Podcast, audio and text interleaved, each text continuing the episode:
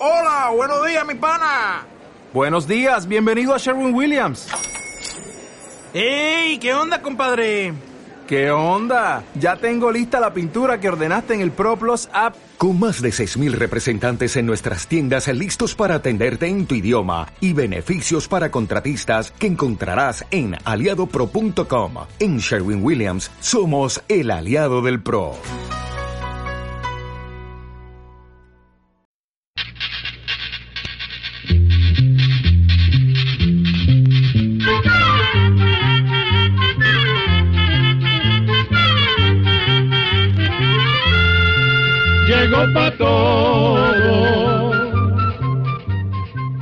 Llegó la escuela. Llegó la escuela. Llegó por radio.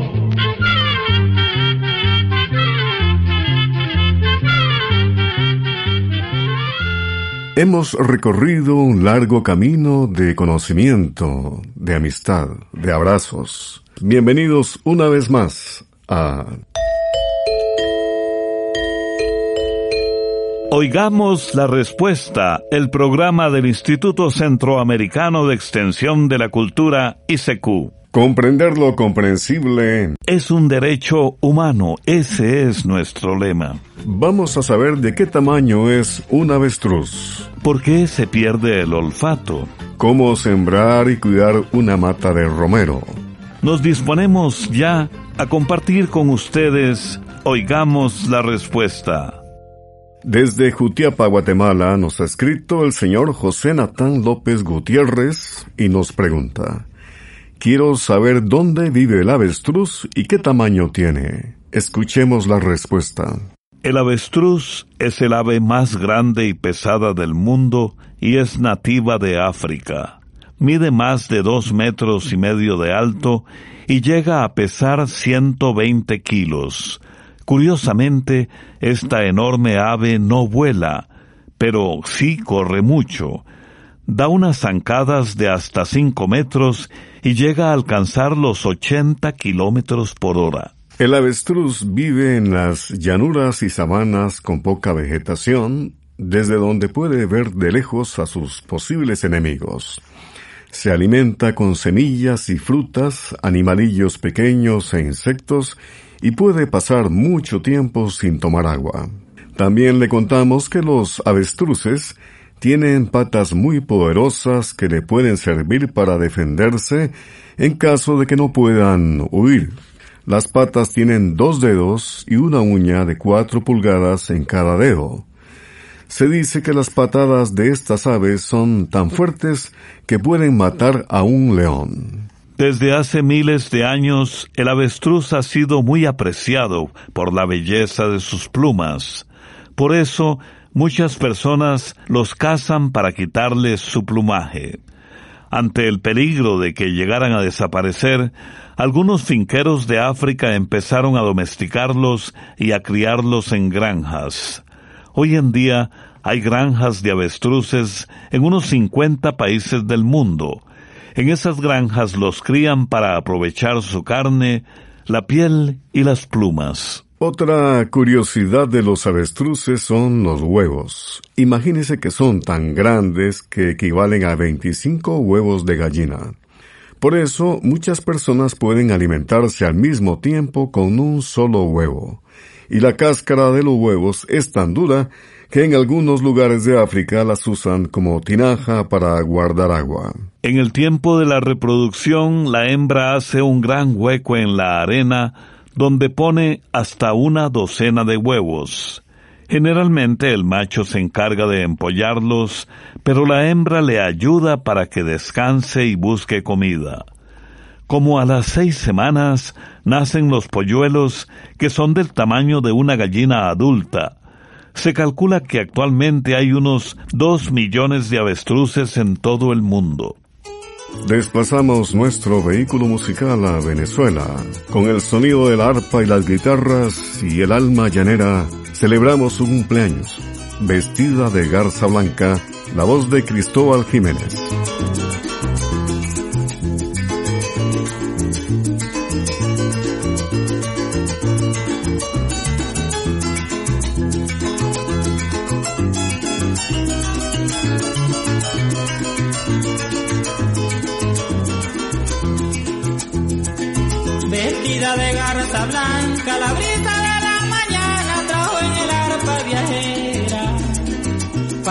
Celebrar contigo el día de tu cumpleaños, mi muchachita llanera. Vestida de garza blanca, la brisa de la mañana trajo en el arpa viajera para celebrar contigo el día de tu cumpleaños, mi muchachita llanera. Y como no, te traje nada más digno de tu belleza que regalarte mi amor.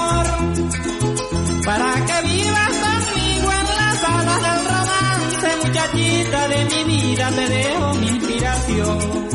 Y como no, te traje nada más digno de tu belleza que regalarte mi amor.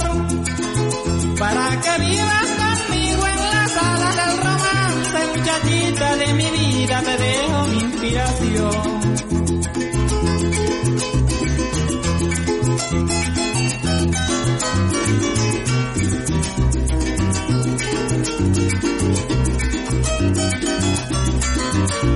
Producciones Edgar Bustillo.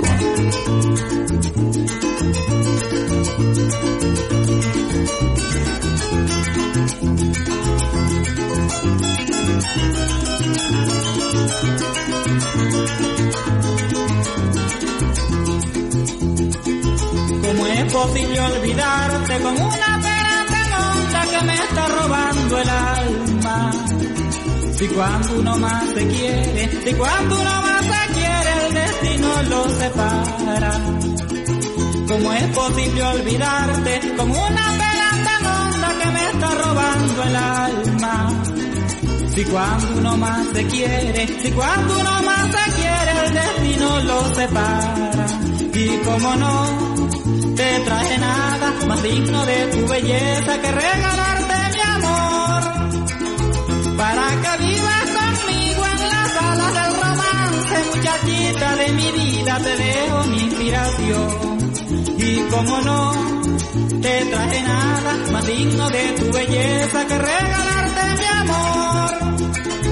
Para que vivas conmigo en las alas del romance, muchachita de mi vida, te dejo mi inspiración. Envíenos sus preguntas al apartado 2948-1000 San José, Costa Rica. También nos puede contactar al correo electrónico isq.org o encuéntrenos en Facebook como Oigamos la Respuesta. Estamos de regreso amigos, luego de la música, y la pregunta siguiente es del señor Carlos Barquero Navarro, nos ha enviado un WhatsApp desde Costa Rica que dice, tengo una planta de romero en una maceta que me acaban de regalar y quiero pasarla a tierra, pero no sé bien qué cuidados requiere. ¿Necesita mucho sol? ¿Se puede sembrar en sombra? Son las preguntas que nos hace y vamos a escuchar la respuesta. El romero es un arbusto nativo de Europa desde donde fue traído a América. Es una planta que tiene unas hojitas duras alargadas con un olor muy agradable. El romero se puede encontrar en todos los países de Centroamérica, en las zonas templadas que están entre los 600 y los 1500 metros de altura. La planta de romero se da mejor en terrenos suaves, fértiles y que tengan un buen drenaje. Para que la planta crezca bien debe sembrarse donde le dé el sol directamente, pues debe recibir suficientes horas de sol al día, pero no se debe sembrar donde le peguen corrientes de viento fuertes. El romero tampoco tolera que el agua se quede emposada en sus raíces, ya que el exceso de agua puede podrirlas y dañar la mata. También es importante hacer una buena poda a la mata, quitando ramas viejas y secas para que le entre más luz y aire a la parte de adentro de la planta.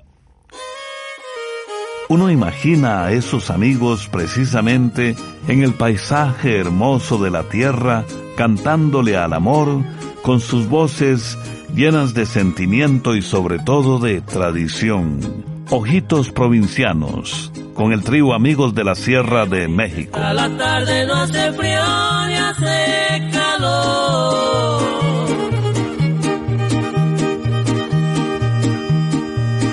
Bonito es ir a pasearme con la dueña de mi amor.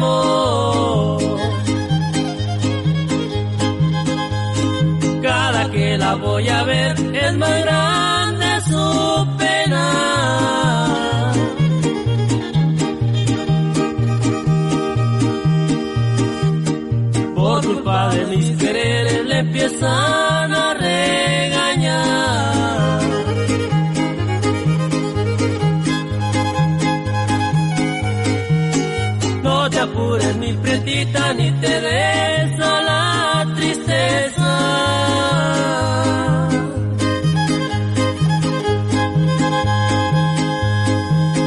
Lo mucho que nos queremos es lo que nos interesa.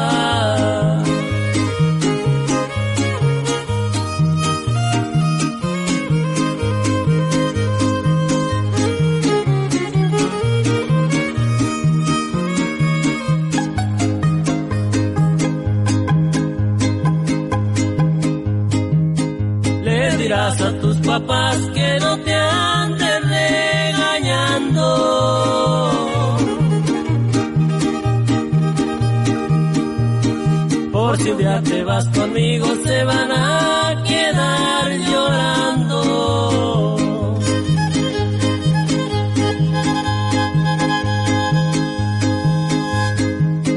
Ya te tengo tu casita cerca de la milpa grande.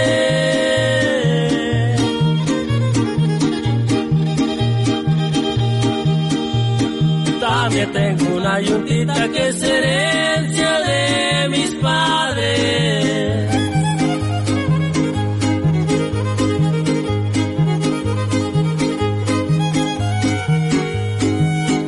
Qué bonita es mi ranchera con sus ojos provincianos.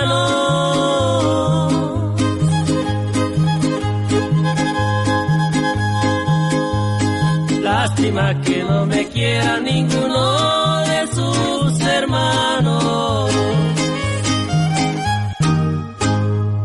También puede contactarnos a través de un mensaje de WhatsApp al teléfono código de área 506, número 8485-5453. Luego de la música continuamos con nuestros oyentes. ¿Qué pasa cuando se pierde el olfato, cuando no se sienten mucho los olores y a veces nada del todo? Hace mucho tiempo me pasa esto con el olfato y quiero saber si tiene algún remedio. Es la consulta de un estimado amigo oyente que nos ha enviado desde Madrid, Nicaragua. Escuchemos la respuesta. Le vamos a decir que los olores de todo lo que nos rodea se originan en unas sustancias químicas muy pequeñas que se desprenden de la materia como si fueran vapor. Estas sustancias flotan en el aire y se perciben por medio de nuestro sentido del olfato. Dentro de la nariz hay una membrana que siempre está húmeda y que recoge las partículas de los diferentes olores. Aquí hay una zona que se encarga de ordenar y separar cada olor para mandar la información al cerebro. Y el trabajo del cerebro nos permite sentir o reconocer los distintos olores. El olfato es muy importante porque nos ayuda, por ejemplo, a darnos cuenta del sabor de los alimentos. Hay padecimientos que pueden afectar al sentido del olfato, por ejemplo cuando tenemos resfríos y alergias, pero en estos casos la pérdida de olfato no es permanente. Con la edad también se va perdiendo la capacidad de oler bien. Además, puede haber lesiones o golpes en la cabeza que en algunas ocasiones afectan a este sentido. Las infecciones, deformaciones en los huesos de la nariz, ciertos problemas nerviosos o pequeños tumores dentro de la nariz, llamados pólipos, también pueden hacer que se pierda el olfato. Por último, queremos decirle que la pérdida del olfato es uno de los síntomas de la enfermedad COVID-19. Sin embargo, como nos dice que desde hace mucho tiempo no puede oler bien, lo más probable es que esta enfermedad no sea la causa. Lamentablemente, nosotros no podemos mandarle ningún remedio. pues tendríamos que saber qué es lo que le está causando a usted ese problema. Por eso, para saber la causa exacta de esta pérdida de olfato, nos parece que lo mejor es que vaya donde un médico especialista llamado otorrino laringólogo. El otorrino laringólogo lo va a examinar y sabrá qué tratamiento es el adecuado en su caso. Nos complace presentarles una melodía con sonido costarricense. La orquesta Matambú y la melodía Vals.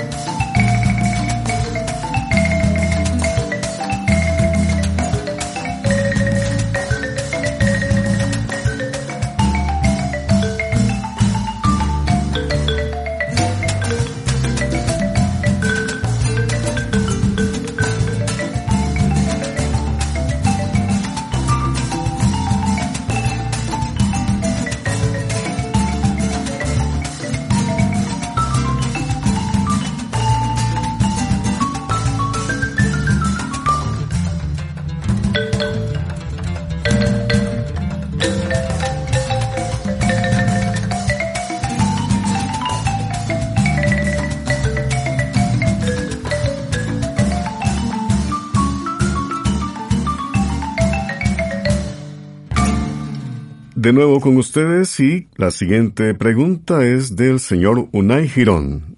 Nos envía un WhatsApp desde Ciuna, Nicaragua, y su consulta dice, quisiera saber si es cierto y por qué dicen que si la abeja desapareciera, al humano le quedarían cuatro años de vida. Escuchemos la respuesta. Las abejas son unos insectos muy importantes para el ser humano. No solo producen la miel, sino que son las responsables de la polinización o fecundación de la gran mayoría de plantas y cultivos que necesitamos para vivir. Son muchísimos los vegetales que dependen de la ayuda de las abejas para la fecundación. Algunos de ellos son las manzanas, fresas, pepinos, ayotes, maíz, arroz y frijoles. Esto es solo para nombrarle algunos ejemplos, porque la lista se podría hacer mucho más larga. Algo que tiene alarmados a los científicos es que se han dado cuenta de que desde hace algunos años la cantidad de abejas ha ido disminuyendo por distintas causas. Una de ellas es el uso exagerado de plaguicidas. Los fabricantes de estos productos tratan de que sean cada vez menos venenosos para abejas, peces y aves. Sin embargo, En el caso de las abejas, últimamente se han observado que cierta clase de pesticidas afectan la capacidad que tienen las abejas para orientarse y regresar a las colmenas. Lo que los científicos señalan es que si las abejas desaparecieran, no habría cosechas en aquellas plantas que son polinizadas o fecundadas por estos insectos. Sobre este tema, le contamos un caso que ocurrió en unos campos frutales de China, donde habían desaparecido las abejas y cientos de trabajadores tuvieron que polinizar las flores a mano para que no se perdiera la cosecha. Realmente no podemos decir si la humanidad desaparecería si desaparecieran las abejas, pero ciertamente sería un problema muy grande para la agricultura mundial. En realidad, cada animal que existe cumple una función muy importante para mantener el equilibrio de la naturaleza, y las abejas son insectos sumamente necesarios para ayudar en la producción de alimentos. 56 años compartiendo con ustedes, oigamos la respuesta. No dejen de escucharnos todos los días en Facebook a las 8 de la noche y también a través de esta y muchísimas emisoras que comparten nuestro programa. ¿Qué significa tauromaquia? Esta pregunta nos la hizo el señor Isaac González Rovira, quien nos envió un correo electrónico desde Panamá. Oigamos la respuesta. La palabra tauromaquia proviene del antiguo idioma griego y significa el arte y técnica de combatir o lidiar toros, actividad que muchos conocen como torear. Según dicen los historiadores, la práctica de la tauromaquia comenzó en una isla griega llamada Creta hace casi cuatro mil años. Para los habitantes de Creta, y de otras partes de Grecia, el toro era un animal sagrado que se veneraba en muchas ceremonias. En estos lugares se han descubierto pinturas, mosaicos y cerámicas con escenas de luchadores que arriesgaban su vida bailando y luego saltando sobre estos embravecidos animales. De Creta, la costumbre de hacer espectáculos con toros pasó a otras partes de Europa como España y Portugal.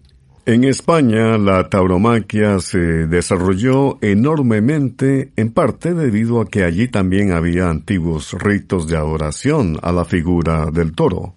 Además, los romanos conquistaron parte de España y llevaron algunas de sus costumbres, entre ellas los espectáculos de peleas entre seres humanos y animales como toros, leones y tigres. Poco a poco las celebraciones relacionadas con los toros en España llegaron a tener las características especiales que las distinguen hoy en día como una mezcla de rito, festejo y sacrificio. Y fueron los españoles quienes trajeron estas celebraciones a nuestro continente, especialmente a México, Colombia, Venezuela, Perú y Ecuador.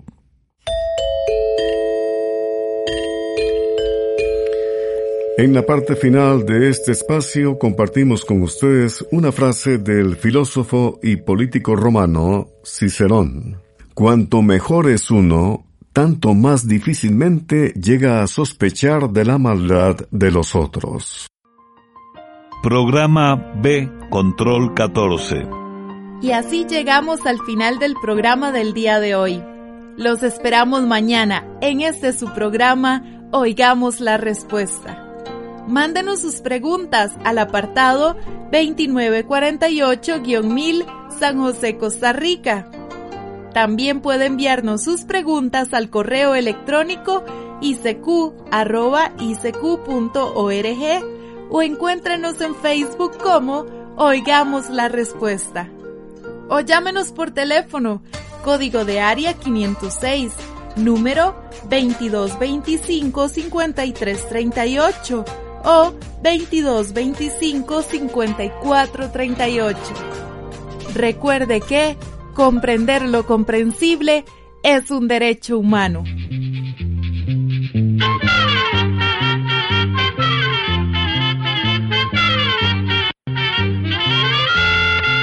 Llegó el momento